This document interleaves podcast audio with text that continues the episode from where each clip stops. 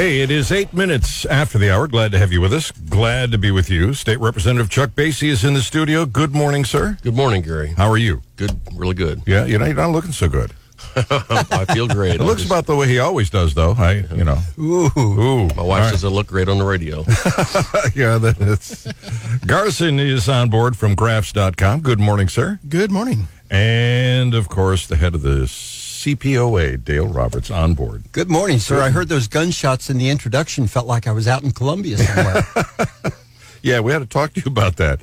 Uh, we're, we've got a lot of ground that we're going to cover in the next two hours, including some firearms brought in from Grafs. And before I go any any further, are these the only two examples that you have at Grafs that, that you brought in? of these specific models, there's similar models like them back at the shop. Okie dokie. Uh, all right, so we will get into that probably uh, in the next hour. Uh, I want to start this off with uh, some testimony in front of the Pennsylvania uh, legislature by John Lott.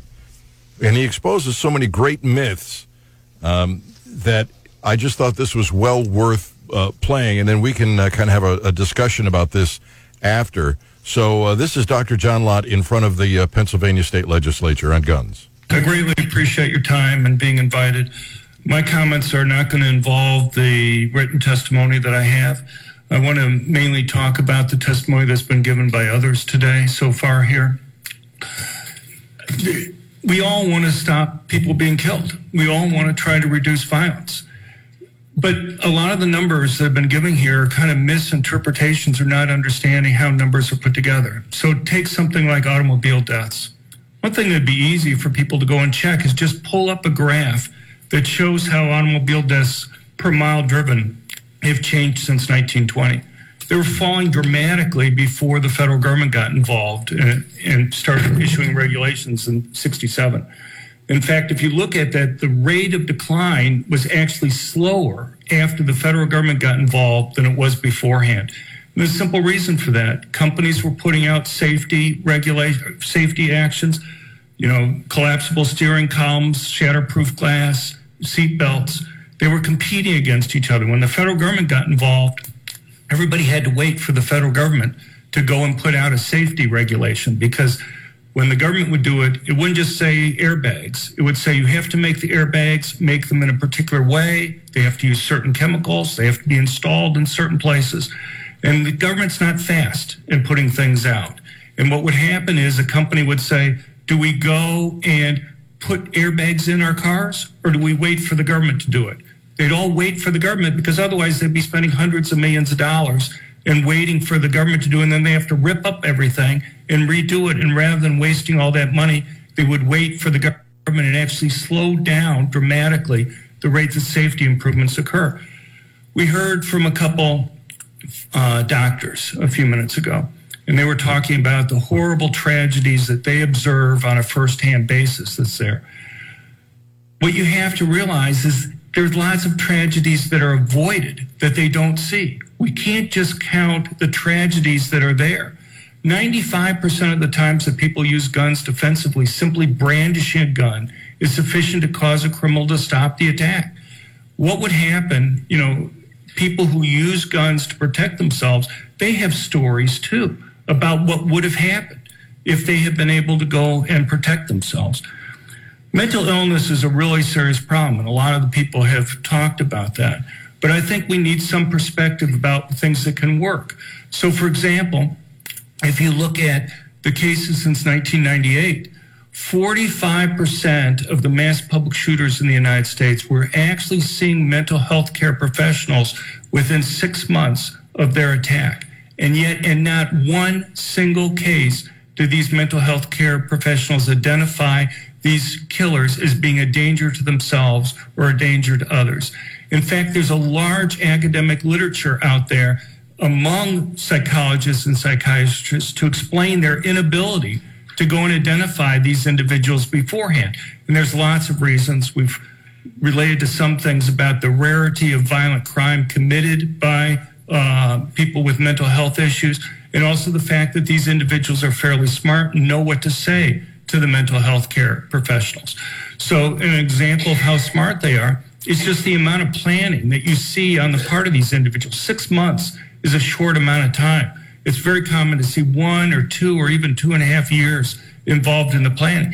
Just an example of that is 94% of the mass public shootings in the United States occur in gun free zones.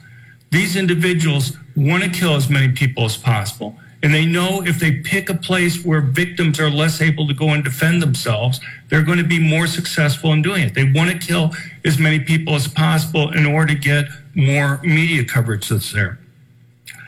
Uh, there are things I could go on about Monday morning quarterbacking and false positives and the fact that uh, these mental health individuals are more likely to be victims of violent crime, so there's a benefit for them being able to go and defend themselves also. But uh, there's lots of issues that have come up today in terms of numbers. So, for example, uh, since 1998, uh, 15% of the mass public shooters have been under 21. You know, that question's been raised multiple times during the hearing here. The median age is 34 of these mass public shooters. The actual number of attacks over the last 20 years has been fairly flat in an individual year. The number of fatalities have increased over the last few years, but the actual rate of attacks, if you use the FBI traditional definition of four or more people killed in a public place, not involving some other type of crime like a gang fight or something like that, has actually been fairly flat. Now, one thing that's been brought up many times during the hearing today has been cross country comparisons. And the thing is, we rarely hear about mass public shootings that occur in other countries. I'll give you a simple example. Everybody knows about the New Zealand attack. But do you know within less than 24 hours of that, there was a big mass public school shooting in Brazil? Do you know that there was a mass public shooting in the Netherlands that had occurred also within 24 hours? If you, if France in one year, 2015, had more casualties from mass public shootings uh, than the United States had during the entire eight years of the Obama presidency. And they've continued to have them every year. Uh, if you look at a per capita rate, uh, published peer reviewed research that I had earlier this year showed that you have many countries France, Russia, Finland, Norway, Switzerland, uh, other European countries, major European countries, lots of smaller ones too, that have death rates from mass public shootings using the FBI definition, which are substantially higher rates than we have here in the United States. They just don't get news coverage in the United States when these things go and happen uh, in other countries. Uh, if you look at the 90 countries that we're able to identify mass public shooting cases on a per capita rate, the United States ranks 65th among those countries. Um, if you look at guns and homicides across countries, um, whether you look at all countries or you look at developed countries, the countries with the highest gun ownership rates tend to have the lowest homicide rates. If you look at mass public shootings, you see the same relationship. The countries with the highest gun ownership rates tend to have the lowest mass rates of mass public shootings or fatalities from mass public shootings. We heard about research for, for suicides involving countries like Australia, Switzerland, and Israel. Uh, what you have to understand, it's the same type of mistakes that are made in the motor vehicle death data that I was talking about before. Take Australia, for example. In the 15 years prior to the buyback that they had in 96 and 97, firearm suicides were falling. They continued falling afterwards. But just make a simple graph in your mind where it's perfectly straight line over the entire period of time.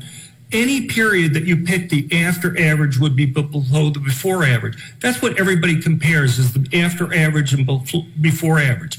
What you really want to do is see did the rate of decline increase? Did it slow down? Was there some discontinuity that occurred in that straight line that you were having? And what you find in the case of Australia is that firearm suicides, the rate of decline actually slowed down after they had the buyback. Uh, the same with uh, firearm homicides. Non firearm suicides actually went up in Australia. There's been a lot of research by economists and criminologists that have looked at issues such as uh, suicide. And what you find is that when you look at total suicides, virtually no one is finding evidence that total suicides fall as a result of that. Um, uh, Arthur Berg at Harvard, Gary Mauser at Simon Fraser University, myself, we just finished a survey, uh, the largest survey that's been done of academics who have published peer-reviewed academic research on on firearm policy in any way. And what we have found is that uh, the vast majority of academics are very skeptical that red flag laws or universal background checks or bans or taxes or other types of policies are going to have any impact on any type of uh, murder rates or mass public shootings. Uh, the if you the one group that finds one type of policy seems to be particularly effective is economists believe that getting rid of gun-free zones would be by far the most effective way of doing it. Um, uh, you know, uh, we want to go and try to stop bad guys from getting guns. The issues that you have here is that the major source of illegal guns are drug dealers. And the notion that you're going to be any more successful in stopping criminals from getting a hold of illegal guns than you've been able to stop them from getting a hold of uh, illegal drugs just isn't very serious. You can look at Mexico. Mexico this year is going to be having a homicide rate six times what we have in the United States. Since 1972, there's been one gun store in the country. It's run by the military. Very costly, six month background check to be able to go and buy a gun. Only about 1% of Mexicans legally own a gun in that country. And yet, there's a big profits for having illegal drugs. And they bring in weapons from around the world in order to protect that property. A drug gang in the United States can't go to the police and say, This other gang stole our drugs. Can you help us get them back? They have to go and set up their own militaries. If you were to go and click your fingers and cause all illegal drugs in the United States to disappear and all guns, how quickly do you think illegal drugs would be coming back into the United States? If you're in El Paso, 20 minutes? How long do you think it would be before they would bring in the weapons that they need to go and protect that very valuable property that they have there? And so when 70% of the deaths are suicides and a large portion of the remaining uh, other deaths are involving drug gangs that are there, you have to realize that if we eliminated the guns, the suicides, the vast majority of research, as I was saying, would find no impact on total deaths. And uh, you'd have very limited effect on the others. You'd have to eliminate the profits for the drug gangs to go and deal with that. I appreciate your time. Dr. John Lott, and uh, boy, that was a lot to digest, but a lot of incredible information. Uh, we're going to uh, sit around and chat a little bit about that. Uh, we're going to talk about this casino that's uh, put up $800 million when they did nothing wrong. All coming up on Gary on Guns, 93.9 The Eagle. 25 minutes after the hour. Glad to have you with us. Glad to be with you. Dale Roberts, CPOA. We got Garson in, uh, Chuck Basye, State Representative. We just heard some uh, testimony from Dr. John Lott in front of the Pennsylvania State Legislature.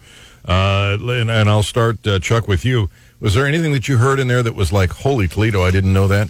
Well, the, the gun-free zones, uh, 94% of the mass shootings happen in gun-free zones. I just don't think that's a coincidence. Yeah. Um, you know, we, we talked about that a lot. Uh, you heard a lot down at the Capitol, but um, for some reason, uh, we cannot move any legislation to do anything about those gun free zones. Uh, have a lot of resistance. It's not just on the Democrat side, I got to admit. Um, it's, uh, you know, we've had this opportunity since I've been in the legislature, a huge supermajority, and we can't seem to advance any legislation to deal with this. Yeah, I, I got a question for you, that, and, I, will try to get to it during the program. That it's not really gun related. Uh, it's actually uh, more related to uh, term limits, uh, and, and I'll, I'll, I'll ask you about it in a little bit. Uh, Garson, listening to that uh, testimony, was there anything that surprised you? Um, not that it really applies to what we're talking about, but the Mexican government owning the only gun store in Mexico. yeah. Um, I that surprised me. Um, you know there's two large ammunition manufacturers that sell a ton of ammo here in the U.S., and I'm surprised that they're able to even make that much ammo and get it into this country with uh, with the way their country's set up. With all the gun control laws that they have and that one store, and then you hear about all those shootings, then you have to uh, you have to come to the conclusion that gun control isn't working there and it won't work anywhere else. Yeah, I Well, I mean- mean, if you look at uh, after they raided Pablo Escobar's place, the the armories that he had would have made a lot of militaries jealous. So uh, you can only imagine what's floating around in Mexico illegally. Yeah, uh, it's just it, it just it, it, it's counterintuitive to think, well, just because we said so, it's not going to happen. Uh, when there's demand, supply will find a way. Yeah, uh, what happened when they banned alcohol in this country? Yeah, and you know that was another interesting aspect of this was uh, John Lott's uh, rather libertarian view of the war on drugs.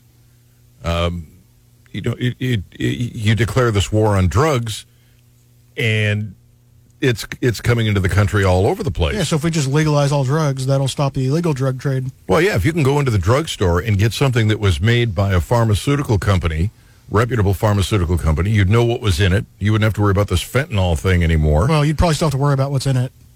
Well, no, I don't think so. I think you Didn't would, they just pull a bunch of stuff off the market because it's got cancer-causing agents in it? Well, Yeah, the- Zantac, but that's a the- rare. you got to understand uh, that in the, in the world of toxicologists, the dose makes the poison. And um, I haven't heard That's kind of true for anything. Huh? That's kind of true for anything. Yeah, it is, but that's something that people don't take into consideration. You see that uh, some product contains carcinogens on the label, right away you're terrified. Well, I just don't go to California. Yeah, that California has a law, and apparently you're aware of this, that if there is any carcinogen in any amount in any product, they have to list it on a label, uh, and otherwise they get uh, punished. Well, it says it only causes cancer in California. So if I just yeah, stay anywhere else you're safe. Yeah, uh, but anyway, uh, let me move on. Dale, Well, I'm sitting here thinking that uh, arsenic is a naturally occurring substance in water. So I guess we need to label water as uh, you know, yeah, hazardous. there are. You name the poison. I don't care how deadly it is. Even ricin. Donuts. Uh, No, the donuts is the one exception to the rule. if you're on the Atkins diet, that is the no. If if uh, you name the most deadly poison, ricin, there is an amount you could consume that wouldn't kill you. It may be very small, and uh, conversely, uh, you know, if you're talking even water, you can drink too much water; it'll kill you. True. Uh, there was a uh, radio contest out in California a few years ago, and uh, this woman, in order to win the contest, consumed huge amounts of water, and it killed her.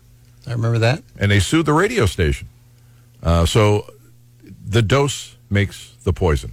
How did we get there? How, this is your fault, Garson. I, I don't know how we got there.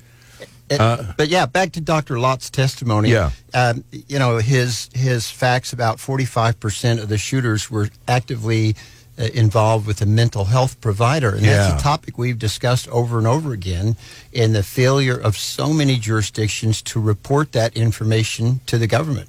Well, I thought what was fascinating about that was that you get the 45% of these shooters who are under uh, the care of uh, psychologists or psychiatrists, and none of them uh, were able to identify who might be a shooter. And with a red flag law, how would they how would they be more accurate under those circumstances? They wouldn't be. No, that's a really frightening proposition. The the red flag law. Uh, I don't like you, so I can turn you in and uh, cause Yeah. you harm. And and I think what would happen is psychiatrists would be compelled to say he's a danger, don't give him a gun, because if they make a mistake and don't stop somebody that goes out and shoots, Liability. Yeah. all right, casino giant, eight hundred million dollars. It's wrong. It's next. Gary on Guns. Hey, welcome. Glad to have you with us. Glad to be with you. It is Gary on Guns. We've got a couple of firearms brought in from Grafs that Garson brought in. He's on board with us. Chuck Basye is in, state representative, and then uh, Dale Roberts, uh, CPOA. Uh, the story is that uh, in Las Vegas, uh, two years after a shooter rained gunfire on a country music fans on country music fans from uh, a high-rise Las Vegas hotel, MGM Resorts International, reached a settlement that could pay up to $800 million to families of the 58 people who died and hundreds of others who were injured, attorneys announced this Thursday. Uh, it will resolve hundreds of lawsuits in multiple states that seek compensation for a range of physical and psychological injuries from the uh, deadliest mass shootings. I listened to this uh, press conference from uh, one of the attorneys who is undoubtedly never going to have to work again for the rest of his life. And he said, well, the MGM Grand has, uh, you know, they did some things they shouldn't have done, and uh, now they're they're making it right, and you know they're such good guys. And I was irritated enough to talk about this uh, yesterday on the on the radio broadcast. It just irritated the hell out of me. Uh, and I guess their assertion is that the MGM Grand was at fault because they didn't stop this guy before he busted out the window and started shooting the place up. And I don't see where that's the MGM Grand's job to go through your luggage and pat you down every time you come into the building. And I don't know what they could what they could possibly do. Uh, let me start with the attorney in the house. Well, and uh, you know, an example of that when you when you rent a motel room or a hotel room, you have a certain right to privacy in that room. You've paid for it; it's yours. Um, the last time I was in Las Vegas, I refuse room service. I don't need nice sheets changed every single night. And after either two days or three days, there's a knock at the door. I go to the door, and there are three security people from the hotel saying, "We need to come in and inspect your room." And like, what the heck for? Well, you know, it's when you when you check in and you sign on the line, you basically agree to this. And like, okay, I have nothing to hide. They walk in, look around the room, get on the phone, punch in a code, and leave. And I said it was a police convention. There was a police officer and I sharing a room. There were six of us out there, and I said, you know, I guess they think we're cooking meth in the room. And he said, no, they're checking for weapons. They, they now come in and invade your privacy and inspect your room to make sure you don't have. And you know, all the police officers I was traveling with had their weapons with them, but the hotels now feel they have to come in and look at your personal property and invade your privacy. Um, Yeah. Now, I'm like you. I don't. I don't want them coming into my room when I'm not there, especially because as a concealed carry permit holder in any state where I can carry, I bring my firearm with me. Exactly. Uh, and then depending on what I'm wearing, I may I may leave one in my luggage and carry the other. I don't want somebody going in there while I'm not there, going through my luggage and stealing my firearm. So I always put that "Do Not Disturb" sign out. I don't mind them coming in while I'm there. That, that's fine. Uh, and like you, it's like you know I don't need to change the sheets every single night. Let's. They don't really change those anyway. They probably don't, but I don't know. I'm not. Uh, I'm not the expert on that. But the only time I travel and stay in hotel rooms is when I'm going to a match. So that means the only time I'm staying in a hotel room, You got firearm. I have a small arsenal with me, so I can shoot a three gun match or I can shoot a pistol match, and yeah, that's all I have in my room. I've got I've got more guns and ammunition than I have clothes. yeah. Um.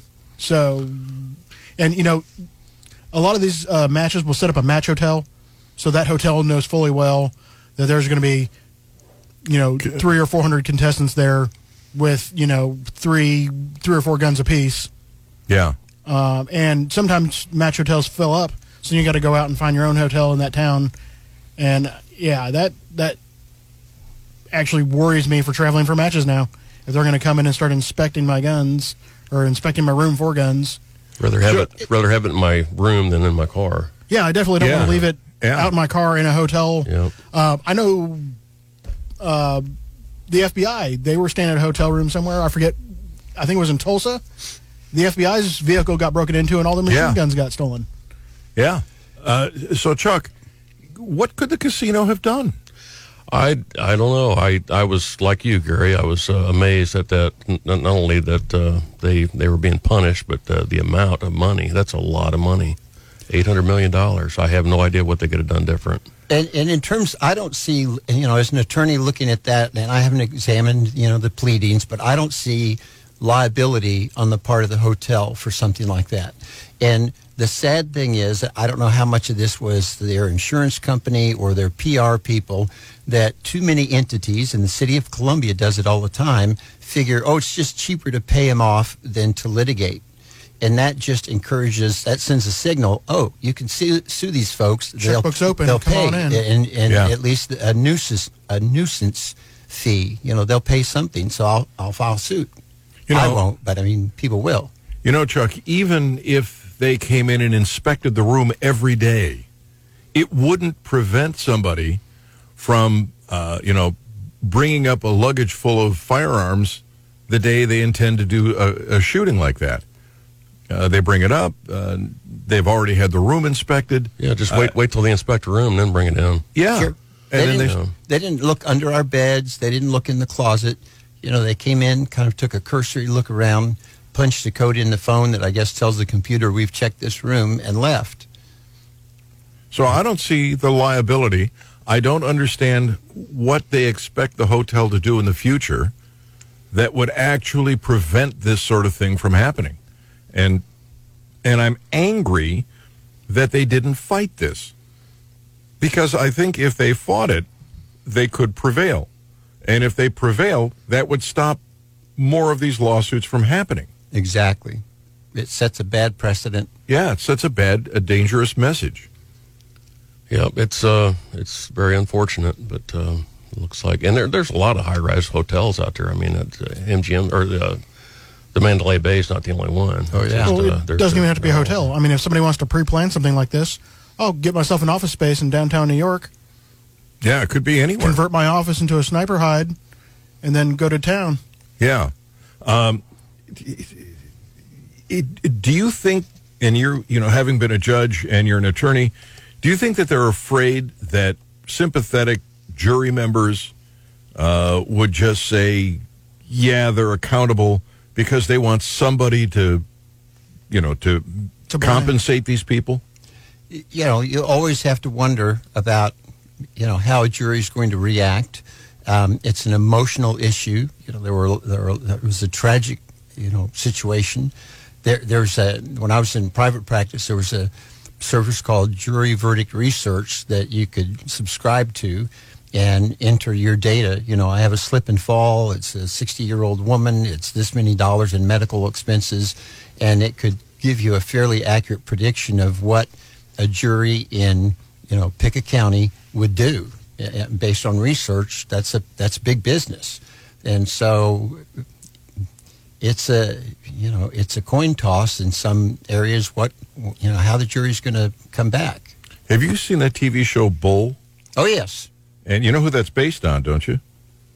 uh, no, Uh, who's that uh, uh, psychiatrist or psychologist that uh, Oprah Winfrey uh, brought to the front? He's got his own. Dr. Phil? Dr. Phil. Oh. Dr. Phil is Bull.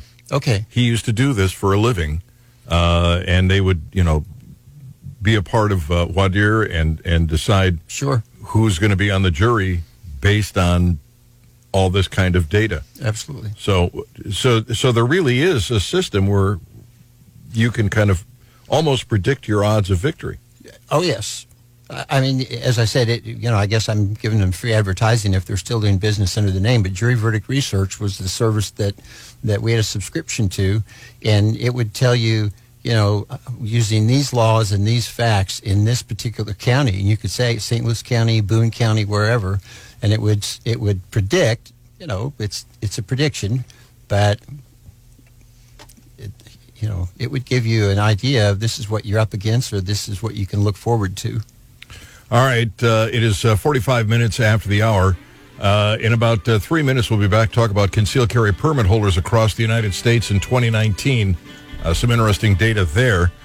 On Gary on Guns, 93.9 The Eagle. It is 50, 50, 50 minutes after the hour, and it is Gary on Guns. Glad to have you all with us this morning in studio. Chuck Basye, state representative, is on board. From Grafs, we've got Garson and, of course, Dale Roberts from the CPOA.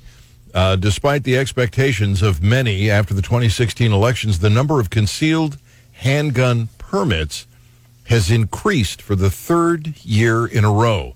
In 2019, the number of concealed uh, handgun permits soared to now over 18.66 million, a 30, 304% increase since 2007.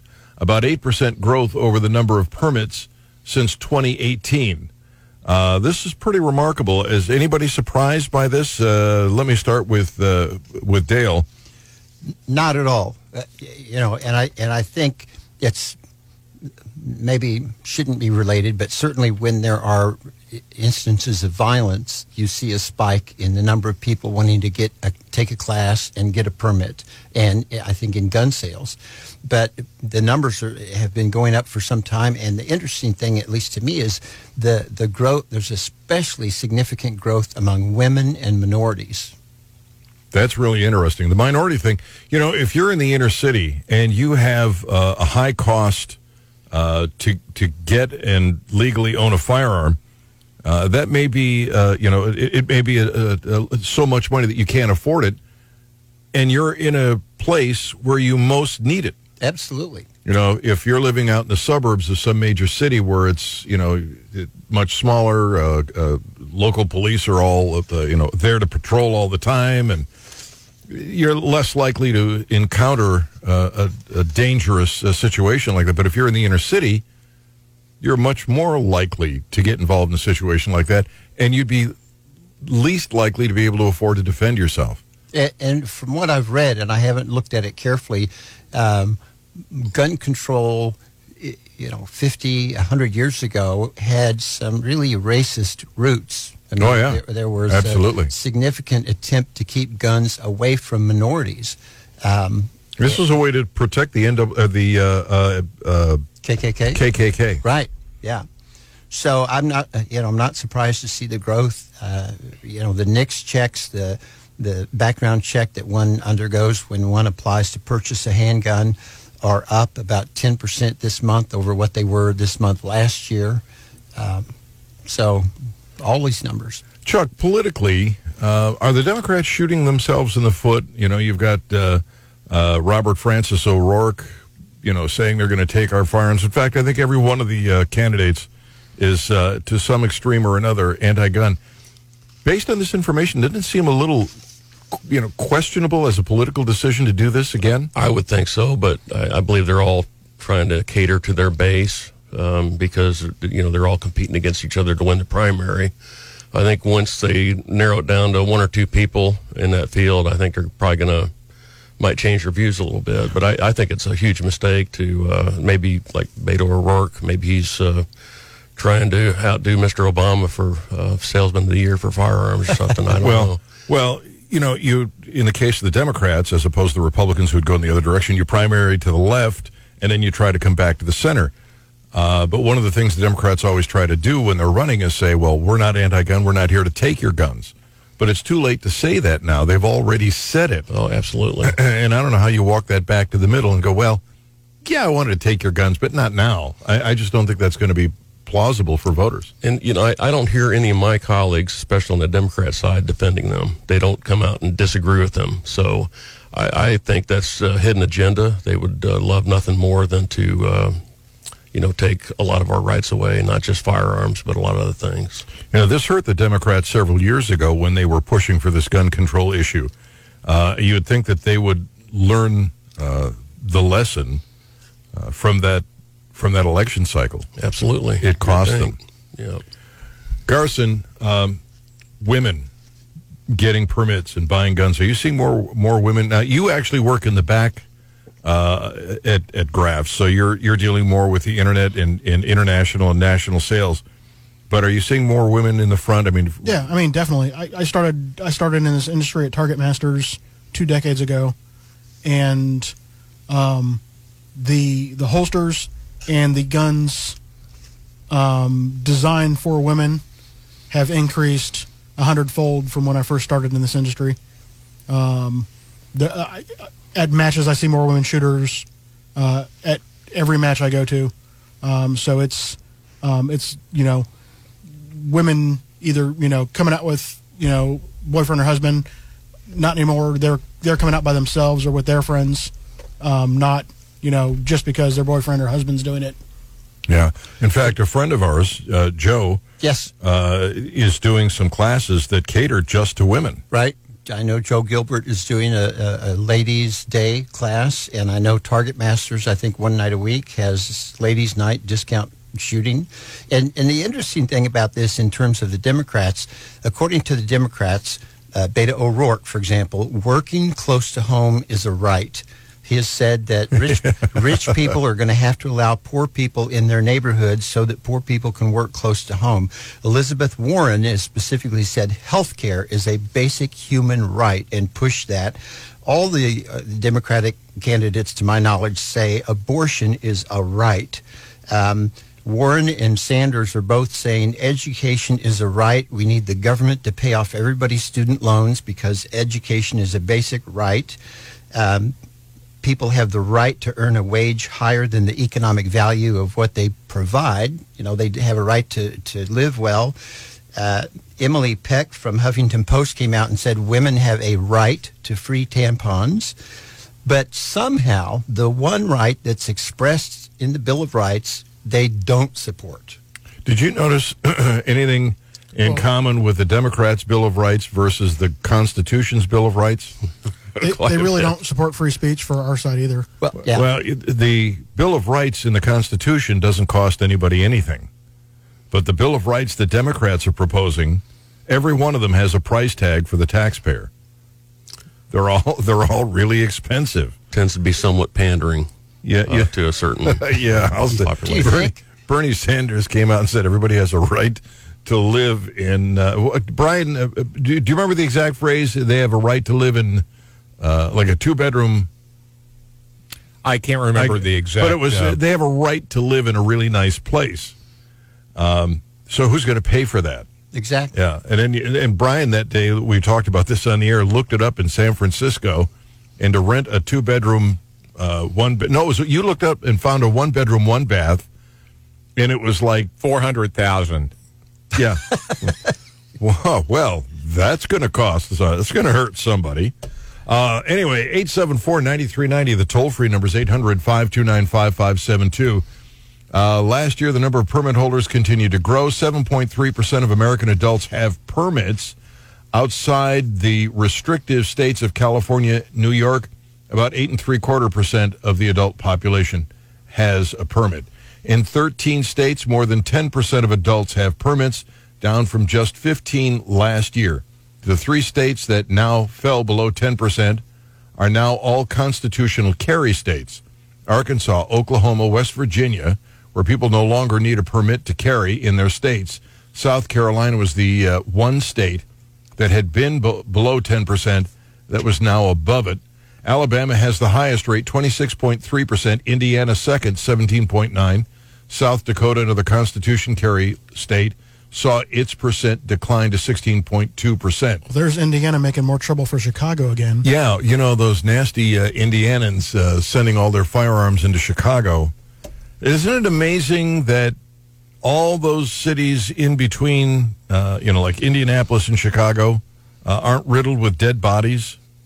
Because you'd think, you know, if, if the guns are dangerous in Illinois, they'd be dangerous in Indiana. In route, yeah. Yeah. Absolutely. You know, you stop for gas on your way to transport the guns. Why pay when you can just shoot the attendant? Exactly. But that- and, and looking at these numbers, Minnesota, which just within the past few years legalized concealed carry or constitutional carry, I think both. The NICS numbers for firearms checks in Minnesota this year is up 53%. So there's a lot of movement out there. Uh, I always, uh, when I throw this out, when we talk about constitutional carry, I always throw this out because I think this is one of the most valuable pieces of information that we can uh, offer. Yes, in the state of Missouri, you no longer need a permit to carry the gun, but you should at least take the class because you have no idea how much trouble you can get into. Well, and we have permitless carry. We don't have constitutional carry. Yeah, permitless carry. But you have no idea the trouble that you can get into, even if you're in the right. Absolutely. So Take true. the class, learn what you need to. All right. Uh, we got news. We got firearms from Grafs. We've got phone calls. We're going to take those in five minutes on Gary on Guns 93.9 Eagle.